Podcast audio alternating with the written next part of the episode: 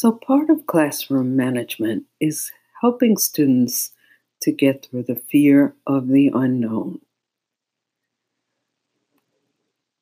Dreikurs' mistaken goals talk about one of the mistaken goals is fear of inadequacy. And believe it or not, fear of inadequacy makes more classroom management issues than many others. When students fear the task, it's because they are afraid to be judged and they would rather upset the apple cart and throw down a desk or bother another student than try something and be perceived as a failure. And so, to help students get over the fear of inadequacy, first we have to look at all of the tasks that we are ready to deliver in the classroom and think about some of the common misunderstandings that the students may have about the task.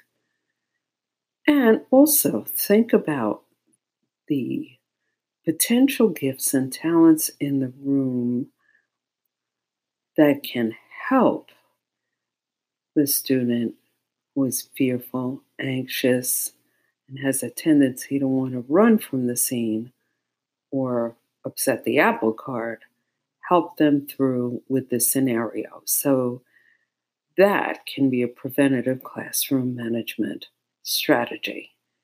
And what do I mean by gifts and talents in the room?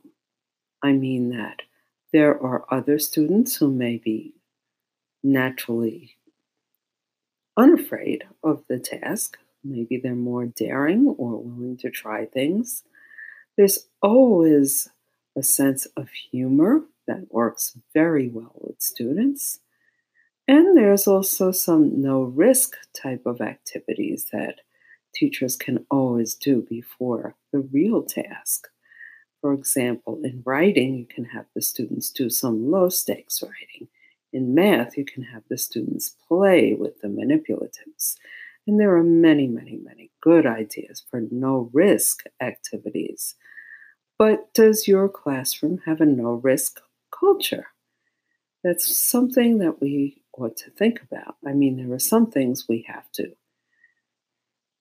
have the productive struggle going on, and students have to feel somewhat appropriately challenged, but there has to be some activities where students don't feel like they're taking a huge leap into the unknown every time there's a school task going on. And I think that some of the ways to do this is to create a routine and let the students do things that are comfortable to them first.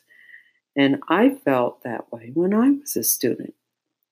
For example, the comfort of knowing how to fill out a heading and that the paper is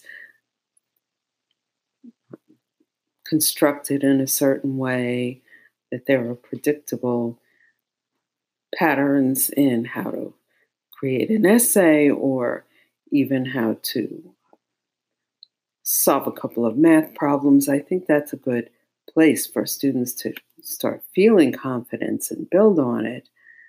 But there are some students who just won't uh, open their mind to doing these things without always feeling agitated and upset. And I, th- I think in that case, there's something about relationships that's really important. And there's something about the comfort of another person who they trust that makes the learning process go well. And you think about it, if you've ever worked with a one to one mentor or trusted uh, teacher or even a coach, that person usually fulfills that kind of need for closeness, and then you want to learn, you want to try, and you want to further challenge yourself. But in the classroom, sometimes the students don't have that kind of attention. Even in classes for students with disabilities that are small, or students in a private school that are super small, if somebody feels inadequate inside, there's got to be some kind of a reaction. Usually, the reaction is to fight, flight, or freeze. And I think teachers can make it make the cushion so much more less of a blow by knowing how to build some kind of a relationship or build some kind of a system so that the student who always reacts can feel eased into the task and maybe even he or she will like the task.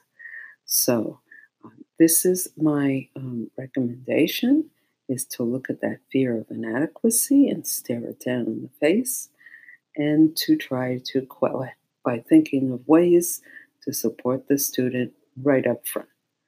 So, this is going to be a very short episode. Thank you for listening.